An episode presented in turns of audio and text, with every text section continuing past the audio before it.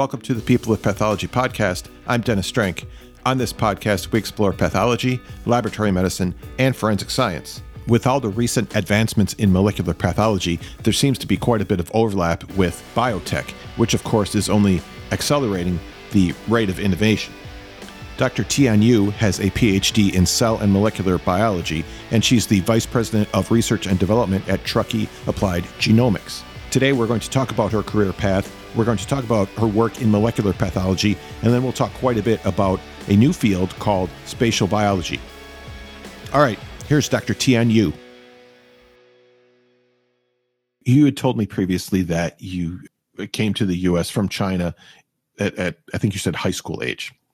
Yes. But I wanted to, if we could, kind of go back to when you were a young child in China, because I'm curious about what life was like for you there, and what kind of things were you interested in at that young age? It's a great question. So I was born and raised in China. It's in a city called Jinan in the Shandong province until I was 15. And then I came to the U.S. to move to my parents and start high school.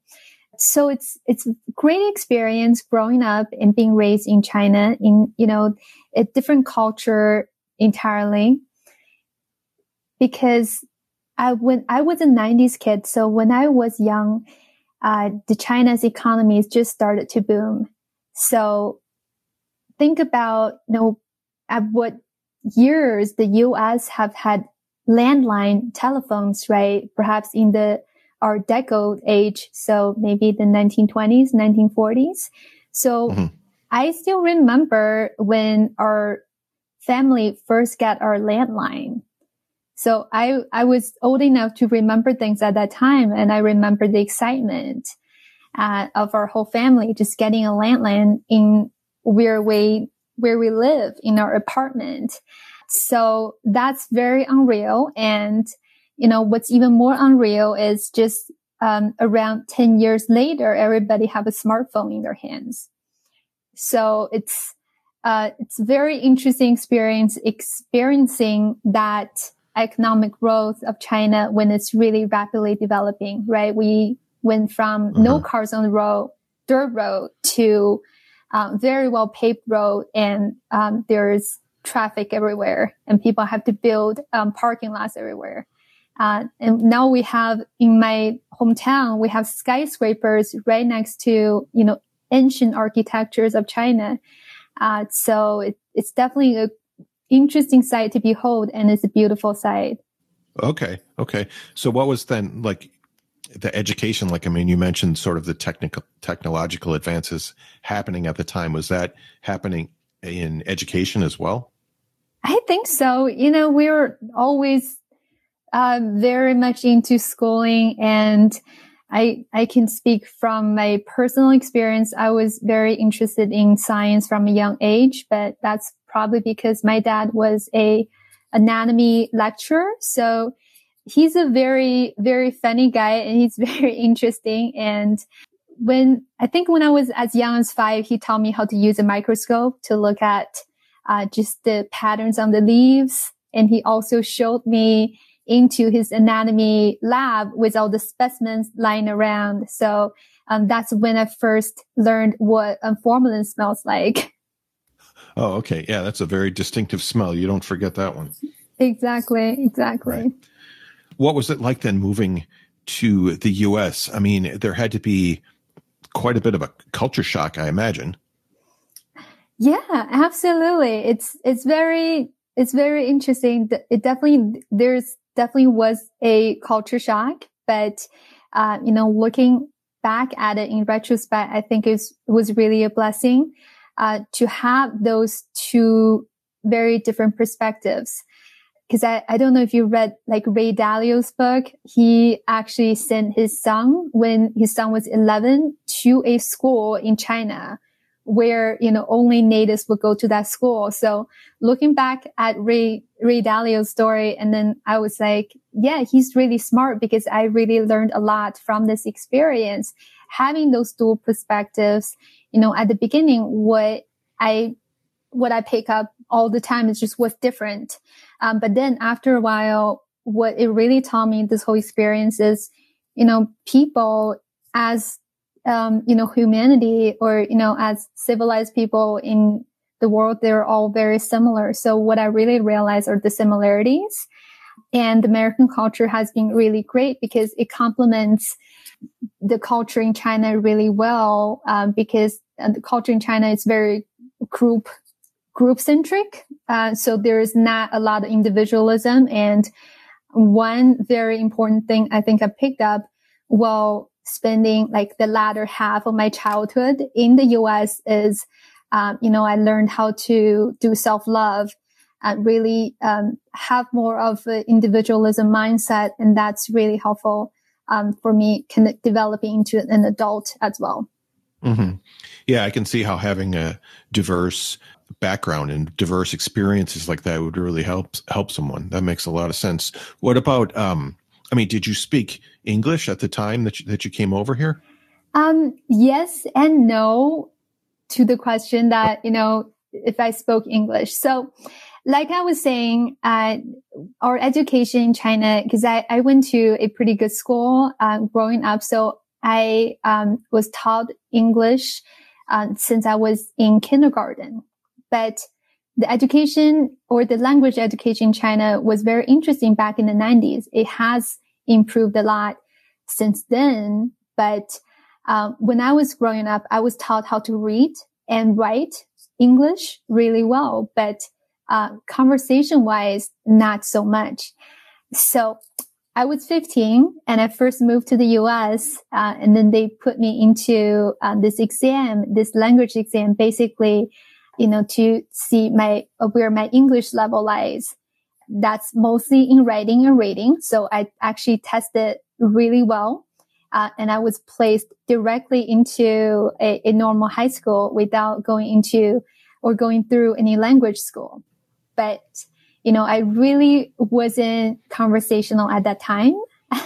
So my first year was very interesting, but luckily I had a lot of, you know, I met a lot of good friends who took me under their wings. And after the first year, I picked up the language pretty quickly.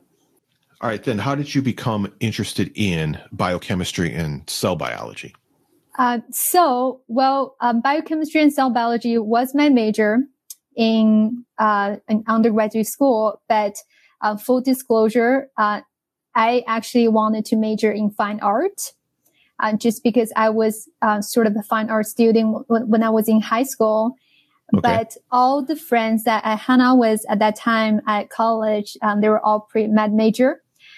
So they're all majoring in biochemistry and things like that. So I was peer pressured into the same pre-med major, which actually helped me out a lot because my friends, they taught me a lot of study techniques and helped me out with my courses a lot. But I didn't really start to really get what biochemistry is, or I didn't really start to love it until when the time comes for me to do my senior thesis research. So with my senior thesis research, I got into this very nice entomology and biochemistry lab. It's a wonderful lab with great lab mates. It's very collaborative nature.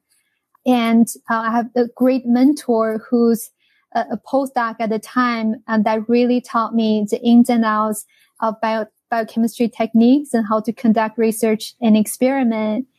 You know, that feeling of getting some good results out of a really tricky and very interesting experiment, you don't forget it once you experience it. And that really just started my passion for doing research, especially in molecular biology.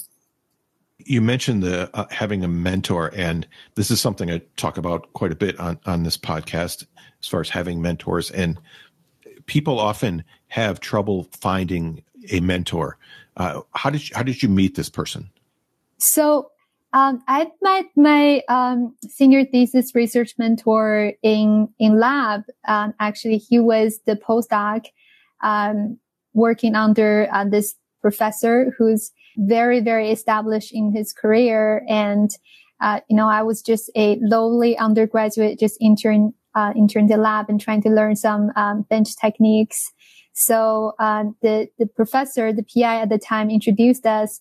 And later on, I just sort of lashed onto him, a little bit jokingly, stalker style, and tried to shadow him. And I think he wasn't very much into being my mentor at the beginning, but later on, I sort of made him my mentor by just trying to help him out and doing small favors, running, small experiments for him, doing incubations. So over time, he just took me under his wings. Okay, that's actually a really good point. I mean, if you do, like you said, little projects, little favors for someone, they might be more likely to help you in return. So that's a good idea. Yeah, definitely. And actually, that's something I would say to my mentees sometimes as well, because when I was young, that was certainly my mindset, which is, I have nothing to offer, right? So when it comes to mentor-mentee relationships, sometimes it feels like very one-sided. So that might be why some, potential mentees are just too afraid to ask for a mentor or try to seek out mentorship. But it doesn't really have to be that way. I think a lot of the people they're, somewhat established in their careers, as they're often more than happy to help. Yeah, that's true. Okay, now let's continue then. So then you go on to earn a PhD in cell and molecular biology. And at that time while you were doing this, what kind of things in this field were you interested in pursuing? Good question. And when I entered in the field of cell and molecular biology, I was already very, very interested in next-gen sequencing, because when I was doing my senior thesis research, my mentor at the time, as I mentioned, he introduced me to the technology. And back then, it was very new. Not a lot of people are doing that, even in research labs. I think that was back in 2010 or 2013 or something like that. So when I got into my PhD program, I would have to say that I was very much into methodology development. So I think that's how I was often described as well, as an avid methodologist, sometimes to a fault. So I love to learn and I love to try and develop new technologies, essays, experiments, you name it, anything that's very new and exciting that allows me to use some of the new studies and new publications that can also help answer interesting questions that our lab was working on at the time. So I would always try to merge, new methodologies and some of the interesting topics of study in our lab together. So I would actually read methodology sections in papers for fun, and then I would try to put my own spin on it.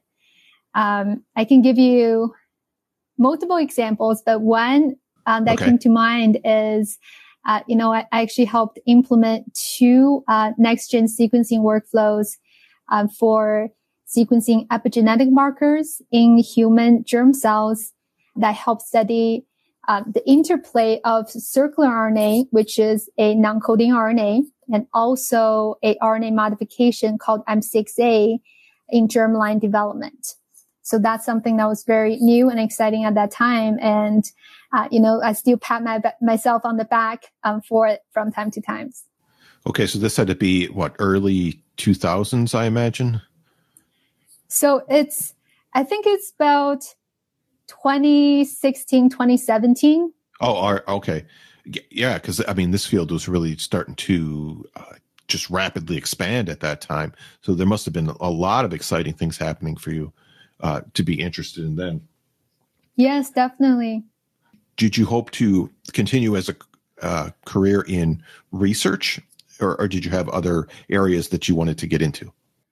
So research is very exciting, but when I was in grad school, especially during the later years, I felt more of a hunger for real world impact and application.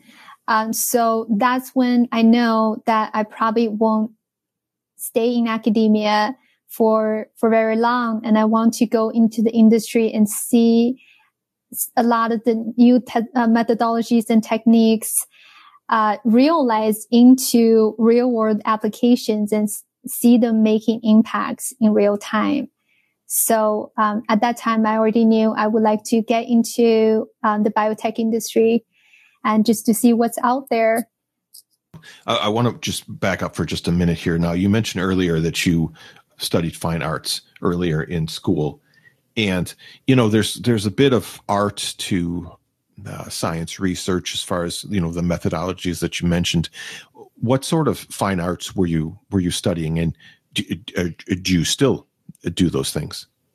So I was very much interested in just drawing and painting. So the fine art I was studying at that time was just pencil drawing, and also painting with acrylic material and pastel. Okay. And the art style I was really into is just very classical art, very academic. I like very realistic drawings and paintings. And I very much like to sharpen my skill to do that. So, and then later on, just because of all the hassles with paint materials and art materials, I transitioned into digital painting and digital drawing on Photoshop with, you know, one of the drawing pads. It's called Wacom. So that's very interesting because there are new techniques that we can apply and sort of different types of filters that you can actually apply to your arts in real time. So unfortunately, just because of my time constraints, I'm not doing that as much as I would like to nowadays. But when I have more time, I really want to do more art, especially digital drawing. And another passion of mine is fantasy novels. So I would love to do, some fan art or even some cover art for some fantasy novels. Okay, like what kind of fantasy novels do you like? My favorite author at this time is Brandon Sanderson. I don't know if you know him. No, I'm not familiar. Yeah, he's really good. And, you know, of course, I read the novel version of the Songs of Fire and Ice. So that's the Game of Thrones novel. Yes. Yep. Okay. That one. Those I do know. So you mentioned that you were interested in getting into biotech. How was it that you became aware of the pathology field? Given that I was working in a reproductive biology lab when I was in graduate school, and our lab is actually within the medical school of the university. So I was exposed to somewhat the research side of pathology at that time. So in our lab, when we're studying our reproductive disorders and conducting experiments, so we would actually use techniques that you would also see in standard histopath labs, such as H&E staining. But, you know, it's much smaller scale compared to a standard clinical pathology lab. So as an example, we would process just a couple slides at a time. And, you know, that's basically what we would do all day. Just make sure those slides are processed perfectly to get that crisp picture for publication, right? So, after talking to more, pathologists or pathology professionals, the more clinical side of things, I know, you know, there's definitely a huge difference between the research side of pathology and the clinical side of pathology. Could you see the application of what you were doing, like how it would apply to clinical pathology? Could you see that right away? And did that appeal to you?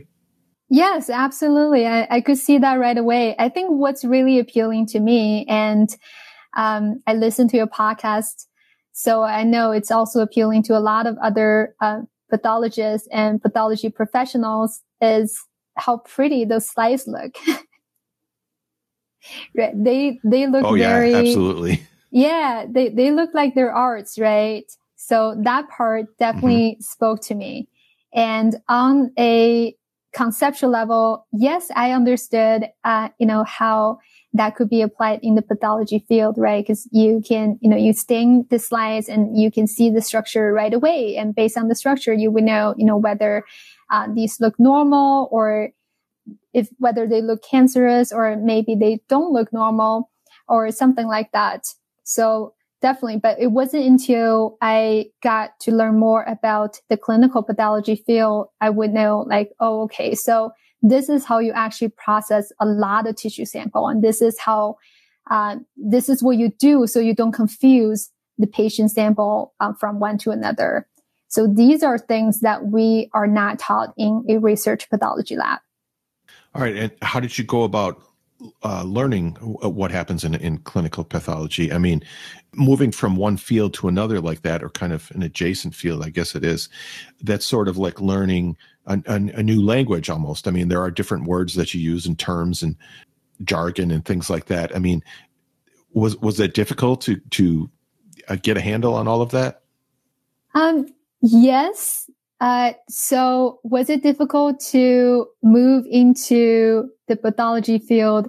I would say, yes, it was challenging at first, but it was no more difficult compared to, learning any new things. So it's actually easier, because there are lots of teaching materials out there. So for example, you asked, how do I pick up the lingo, how to speak the same language as the pathologist? Well, there are lots of YouTube videos out there, right? And Podcast is one of them. And I know you did a really educational video up there on tissue grossing, and I watched that. Oh, wow. You really did. You did your research on me. That's interesting. Thank you. Yeah. I mean, it's not just the research. It's a great source of learning. And YouTube video, listening to podcasts, and then also just reading a lot of research paper on top of just chatting, interacting, and conversing with actual pathology professionals. That's how I learn. And I'm still learning a lot. Sure. Yeah. Well, aren't we all? All right. So this seems like your sort of method is you kind of immerse yourself in whatever subject you happen to be interested in at the time, and just go all in. I mean, you mentioned that earlier about reading, research papers and studying all these things. And now you're doing it again in pathology. So that's interesting that that's kind of your way of doing things. Yes. Just, take a nosedive deep into the topic and don't come out until I actually, understand it. Now, I'm curious, then, you mentioned earlier, you said your dad was an anatomy lecturer. Now, did what you learned from him, did that help you in kind of learning pathology? Yes. I learned a lot from him growing up because, as I probably mentioned before, I look at myself as a very multidisciplinary learner. And that's, I think I took that from my dad because he is a very, very avid self-teacher. So he taught himself how to drive a truck, for example, like a commercial truck. So I still remember that, and that's very impressive. And he's never been to an English-speaking country, but he speaks English very fluently, and he taught himself how to do that. So I suppose not specifically for pathology, I was actually, a little rebellious growing up just because, he teaches anatomy, and it took me a while to really, kind of learn pathology and learn anatomy because he teaches that. But I think a lot of his other good qualities kind of rubbed off on me over time. Yeah. That's interesting how you can look back at those things and think about, okay, I did learn something from him, even if you didn't realize it at the time. Yes. Right. That's the beauty of parenting, right? Yes, exactly. This is the People of Pathology podcast with our guest, Dr. Tian Yu. We'll be right back. LabVine is building a team to help lab medicine professionals live their best lives. Now, these are commission-based sales positions, and the only requirement is that you're passionate about helping people, especially laboratorians. I'll have a link in the show notes where you can email for more information or just watch the LabVine social media pages. Also this month on LabVine, there are some great resources for managing laboratory finances. These topics include financial management, financial statements, budgets, controlling costs, and making financial decisions. And you can find these at LabVine by following the link in the show notes. Dress A Med has been designing and manufacturing high-quality scrubs since 1980. The prices are affordable, the shipping is very fast, and the scrubs have lots of pockets, which I really like. I actually have several sets of these myself. So check out Dress A Med by using the link in the show notes. You can sign up for their loyalty program for free and earn special offers and discounts. Now back to Dr. Tian Yu on the People of Pathology podcast. Let's talk a little bit about molecular pathology, because that seems to be your kind of main focus these days. Mm-hmm. And you mentioned the next generation sequencing, which you had been doing even during your research career at the beginning. Right. So can we kind of explain what this is and then how it might be used in molecular pathology? Yeah.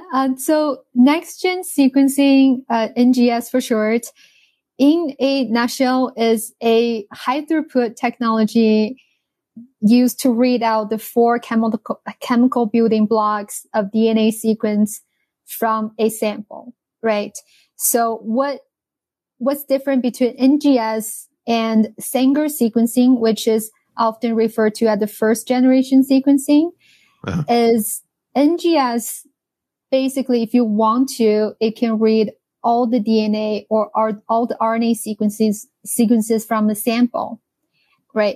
It doesn't discriminate from sequence to sequence. Once you put some adapters on the two end of your DNA fragment, it'll read it for you through a sequencer. So it's very much high throughput, and also cost-wise, it's becoming cheaper and cheaper over time as well.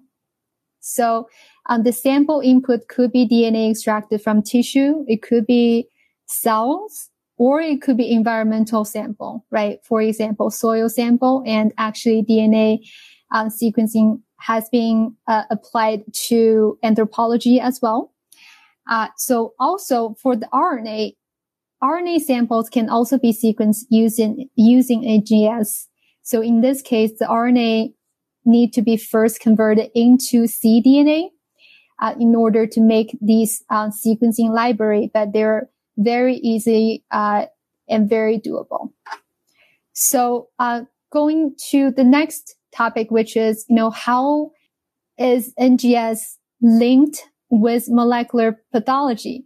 Well, that's a very interesting question. And that goes to kind of my discovery and my journey from research pathology to actual pathology as well. Because in research pathology, if you search the papers, there are lots of research papers on new biomarker discovery.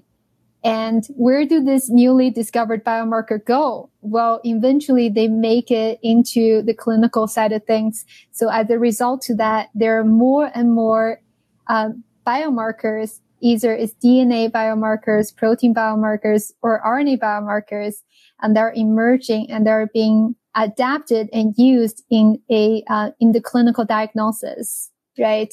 So I think for lung biomarkers, it has gone from maybe a couple at the beginning to now it could be 20s or even more. Right. And there, I think if you just look at the basic lung cancer biomarkers, there are 23 of them and they're mostly used. So, that's very interesting because on one hand, the numbers of biomarkers is going up. And then on the other hand, the cost of NGS is going down. So now it's coming to a point that it's almost more economical and it makes more sense for people to do whole genome, whole exome, next generation sequencing instead of trying to detect specific biomarkers one at a time. Sort of the purpose of looking at these biomarkers, you're trying to determine prognosis and potential treatment, right?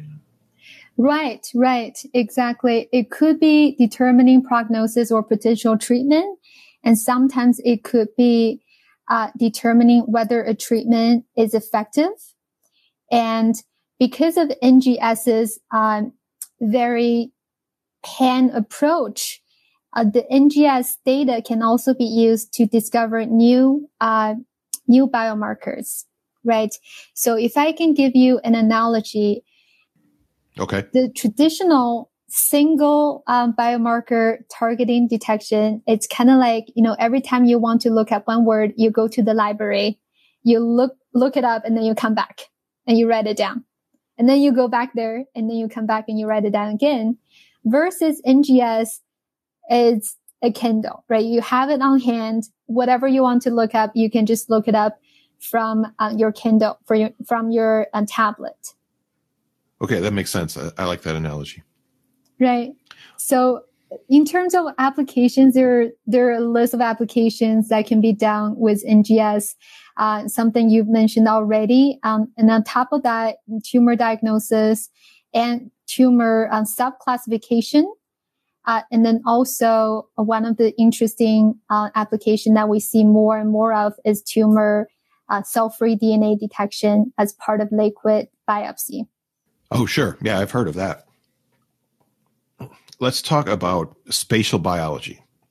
So first of all, what is this? And then we're going to talk about how it applies or kind of is involved in molecular pathology. Yeah, sure. So with spatial biology, it's a new word and a new method that just emerged in the past few years.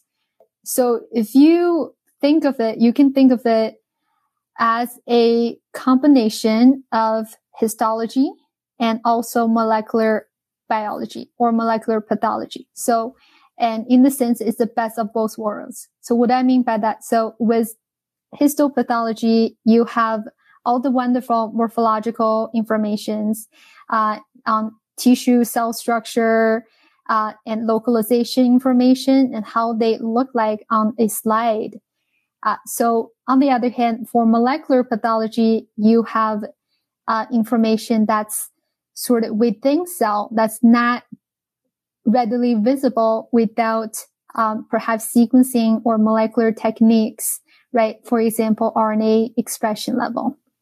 So with molecular pathology, although a lot of times it's more sensitive for RNA expression, but if you just take few slides, you grind it up, extract the RNA, and do RNA sequencing, whatever sensitive or localized signal is going to get lost, right? Because it's a soup at that point.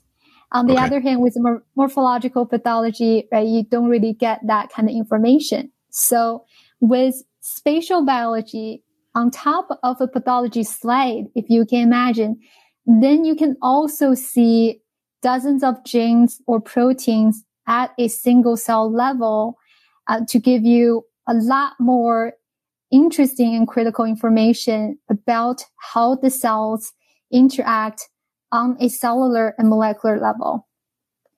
And you can see how that could be so much more powerful compared to just histology or just molecular pathology. Okay, so this is kind of it's a deeper understanding. I mean, you can study how genes and proteins, how they're expressed, but this is spatial biology goes into how these things actually are expressed and interact in the body. Does that sound right? Yes. I think that's correct. That's correct. Okay. And this is kind of a combination of, like you mentioned, several different fields with next generation sequencing, molecular biology, and it kind of gets into informatics as well, I suppose. Oh, it certainly does. It certainly gets into informatics. So there are different approaches in spatial biology. Some approaches use fluorescent probe coupled with very, very high resolution microscopy. So they're actually able to image a lot of the subcellular molecular expressions on a single slide, which is, you know, quite beautiful to look at. In this case, you require a very high functioning and probably very expensive microscope. But on the other hand, perhaps more cost efficient if the equipment is not available What people can also do is use localized barcode to mark the location of each RNA transcript on a slide, and then they can follow that with NGS, and then later on using downstream bioinformatics to reconstruct your slide based on your RNA expression and the localization marker. One of the terms that concepts, I guess, that I've read about when looking at spatial biology, it's called the tumor microenvironment. So I want to get into this a little bit. What does that mean? Tumor microenvironment is a new concept to me as well, but it's definitely, I'm sure it's a new concept to a lot of people because it is relatively new. So what it means is, you know, when you think about it, it makes a lot of sense because tumor don't exist in a vacuum. There are lots of other cells around the tumor that they're constantly interacting with the tumor, whether trying to suppress it or feed it, or, you know, just doing other things with it, right? So, for example, stroma cells, immune cells, fibroblasts, they're cancer related. So these are all the cells that are around the tumor and they're interacting with it. So in traditional morphology, these cells might be too insignificant or too small for anybody to draw any, you know, definitive conclusions out of them. And then also in traditional or, you know, standard molecular pathology using just traditional sequencing technique, these cells they're only a small fraction of the entire cell population on the slide, right? So their gene expression level is going to be diluted down and not going to get picked up anyhow. So spatial biology is actually perfect. It's a perfect tool for these small and early signs that might have something to do with cancer cells interaction with the environment that's around it. And that will give out early signs for example, cancer progression and metastasis, drug resistance is a really big one. And spatial biology is a perfect tool for that. So I'm going to expand on drug resistance a little bit because, you know, in cancer immunology therapy, right now there's a head scratcher topic, which is, you know, some cancers respond really well to immunotherapy and some don't, right? And people are trying to study that and trying to shed some light into that. And spatial biology is the perfect tool for that because it's able to both really narrow down and focus on the cancer tumor environment. And also it can tell you a lot more information, how the gene expression is being regulated and how is a cancer cell interacting with the immune cell and how is it responding to the immunotherapy, right? Something that might not be shown readily morphologically, but on a gene expression level, that response is rapid and it could tell you a lot of information. Okay. And then there again, I imagine that information could be used to determine treatment, right? That's kind of the goal? Yes, definitely. That would be the final goal. But I'm really glad that you mentioned that because spatial biology and also even with next-gen sequencing, most of these applications, in the case of spatial biology, I would say all of its applications is still at the research stage. So definitely using it as a tool to help with patients' treatment or diagnosis would be the final goal. But right now, I think we still need to overcome a lot of challenges in order to move this very exciting technology from benchtop to the clinical side of things. So, you know, for example, something I mentioned is a very expensive cost for a fluorescent microscopy. And then also the turnaround time for a whole workflow right now is quite long.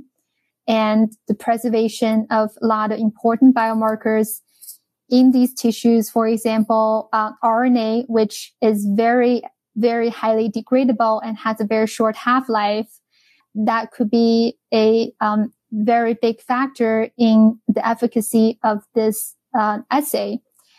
Any delay in the transportation of the tissue from the operating room to the pathology lab, or overfixation with cross-linking reagents such as formalin could impact RNA expression, right? And these are some things that spatial biology still need to overcome, and next-gen sequencing still need to overcome in order to be widely adapted in on the clinical side of things. So, like you said, this is a fairly new field, and it.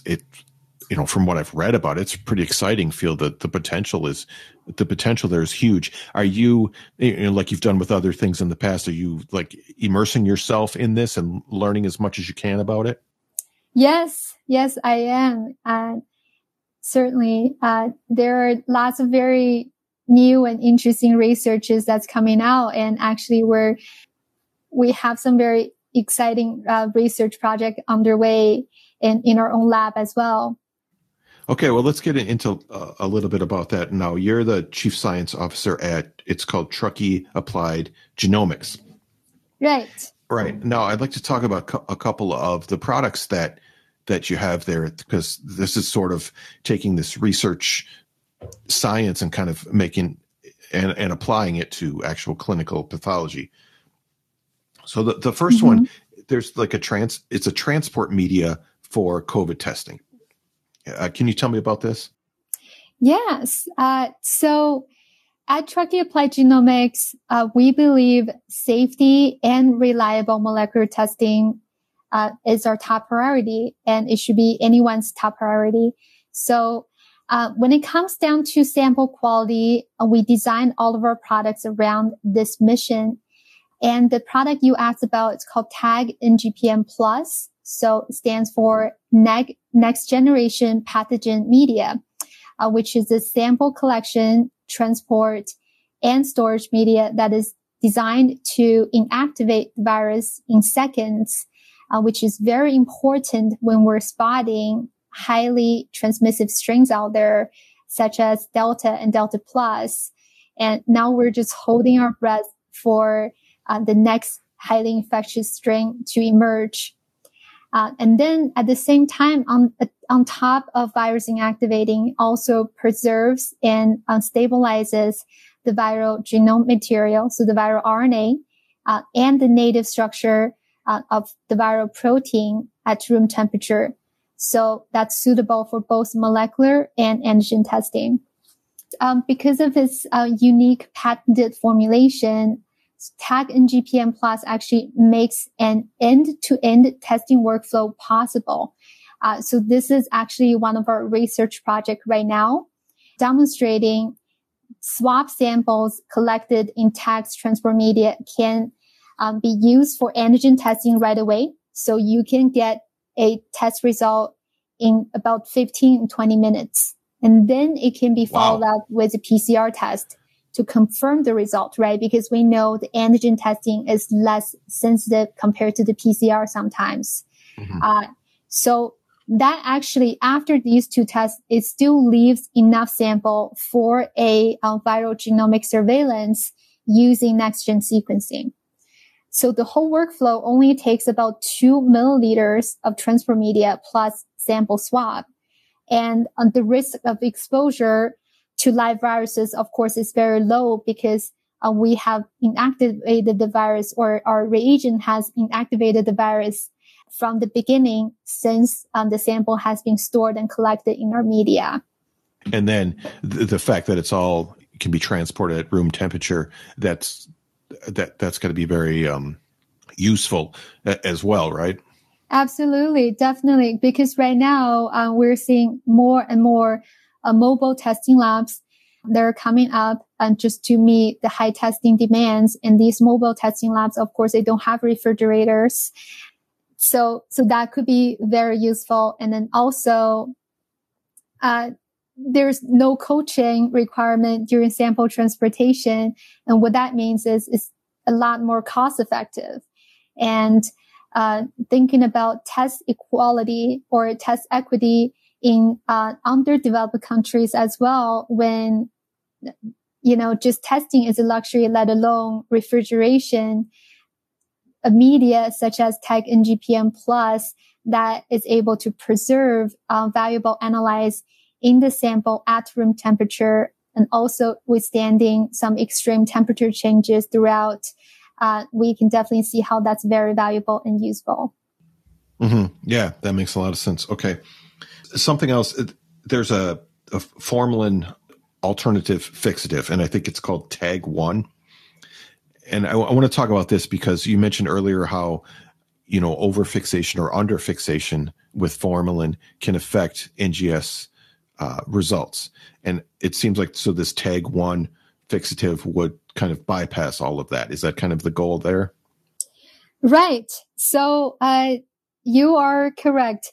So with TAG1, which is our first product, and it's our founder and inventor, Tony Baker's vision. Tony has spent decades in testing labs, and he had worked with tissues and he had worked with pathologists. And one of his vision is to design a non-toxic replacement fixative for formalin in analytical or anatomical pathology.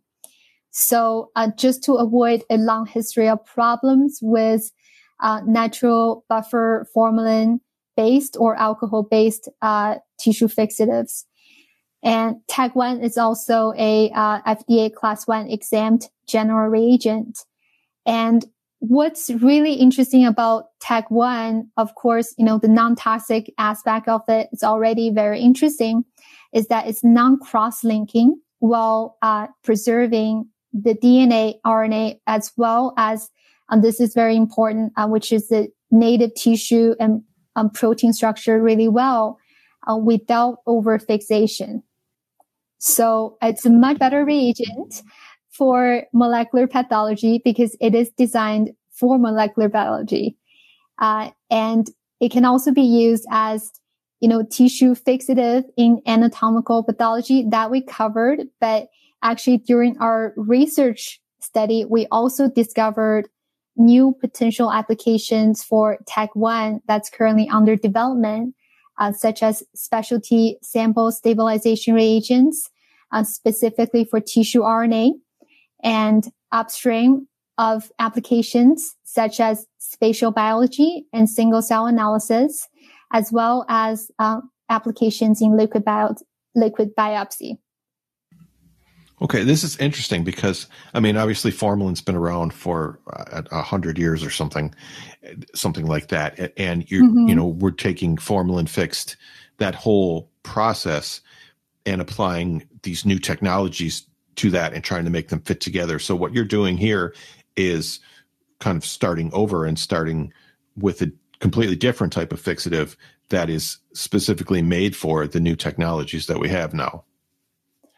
Right. Yes. So formalin has been around for 100 years or so because, you know, obviously it worked really well what it's supposed to do. But, you know, with the up and coming technologies such as molecular pathology, it's very apparent that formalin now is not, you know, able to meet some of these needs in terms of sample quality. Right. With formalin fixative, it might do really well with just overall structure of the cell and the tissue, but it might change the protein structure. It also does detriment to DNA by creating a lot of artifacts that can be observed in next-gen sequencing results. And also, it doesn't really protect the RNA in the sample. So with new technologies that are coming up, we can definitely see there will be a need for a reagent that's designed for a more well-rounded solution compared to just formalin. We're talking about sort of what the things that you're doing currently, but I'd like to. So let's kind of look back on your career so far, and knowing where you are now and kind of where you started. Is there anything that you would have done differently along the way? Well, throughout my career, which is, you know, in my mind is still just starting, it's just taken off. I feel like, you know, I have been very blessed throughout. So there's nothing in particular that I really like to change, but, you know, speaking to my kind of sci-fi interest, if there is a parallel universe, which I believe there is, I would like to do a postdoc in a clinical pathology lab after my PhD. Okay. In the hopes of doing what with that? In the hopes of, you know, really in firsthand, trying to merge what I learned in molecular biology with pathology. Because right now I'm working with pathologists and I'm developing reagents that could actually help pathologists. But, you know, I think it would be really interesting to gain some firsthand experience, kind of working on it from within, if you will. All right. Now let's turn in the other direction and kind of look forward. And then this might get into the sci-fi a little bit too. So what do you think, you know, kind of knowing what you know now and doing the things that you're, you know, the research you're currently doing, what do you think is going to be the future of molecular pathology? I don't know what will be in the future, but I can tell you what I would like to see more in the future, which is more next-gen sequencing with inclusion of epigenetics.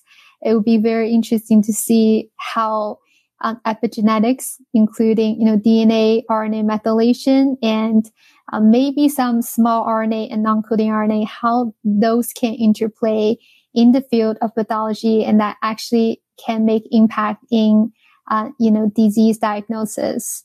So I think the future, or I would like to see the future to be a more combinatorial approach. So sometimes people would say, oh, this is a technology that will replace traditional pathology. But I think traditional pathology has been around for this many years, certainly because it has a lot of value and a lot to offer. And the future is definitely going to be combinatorial, meaning, you know, all these additional value, additional information is going to help the pathologist to do their job more efficiently and more accurately and giving more reliable results to people. So there are going to be some additional key challenges on the way, such as automation, and then something we already mentioned, which is, you know, with more analyte that you're trying to detect, you have to think about the integrity of these analyte in your sample, right? And then also educating pathologists with all these new and emerging technologies. I think it would be a challenge, but I think it's a field of avid learners. Everyone likes to be educated and everyone likes to learn more information. So it, you know, it wouldn't take long. Yeah. I agree with that. I mean, like you said, these technologies are not going to replace pathology as we know it now, but they will, I think they will change it and they will add to it. So it'll be sort of pathology plus these other areas, like you said, combined together. Yes, absolutely. It's definitely something what we are already seeing in the research field of molecular biology. Traditionally, you know, molecular biologists, they're bench scientists and they won't touch the computer. And now, you know, me as perhaps the first generation of molecular biologists with NGS applications, you know, I have to learn how to do bioinformatics. I have to learn how to use Python and how to use Linux computer system, for example. So it's a challenge, but, you know, a lot of people are doing it. And what's really good is now a lot of PhD scientists in molecular biology, they're transitioning into other fields and they're taking on more communicative roles. So, you know, the future pathologists, I think, will be very well supported. Yeah, I agree. This is definitely a very exciting time to be in the field of pathology. And I think it's just going to get more exciting as time goes on. Okay. Dr. Yu, this has been very interesting. I really learned a lot about you and about the things that you're doing. So Dr. Tian Yu, thank you very much. Thank you so much, Dennis. Thank you so much for having me. It's been a blast. Great big thanks to Dr. Tian Yu. Next week, my guest is Zoe Brooks, and we're going to be talking about laboratory quality control and how she believes she can make it better. Here's a short preview, and then I'll be back with some final comments on this episode. In your bio, it says you're an advanced registered technologist. So what does this mean? How is this different from a medical technologist, or is it the same thing? No, it's not. It's at that time, it was a 2-year program to graduate as a medical technologist. But in Canada, there was the advanced registered technologist degree. And for that, you had to do a literature review. You had to do a written exam in 4 topics, one of which was management. And my other 3 were chemistry, blood bank, and microbiology. And it was a lot of sort of on your own learning, and you sort of created a thesis. Then there was an oral exam that you went to graduate. I've said before how I really enjoy the episodes where it's a crossover of pathology with something else.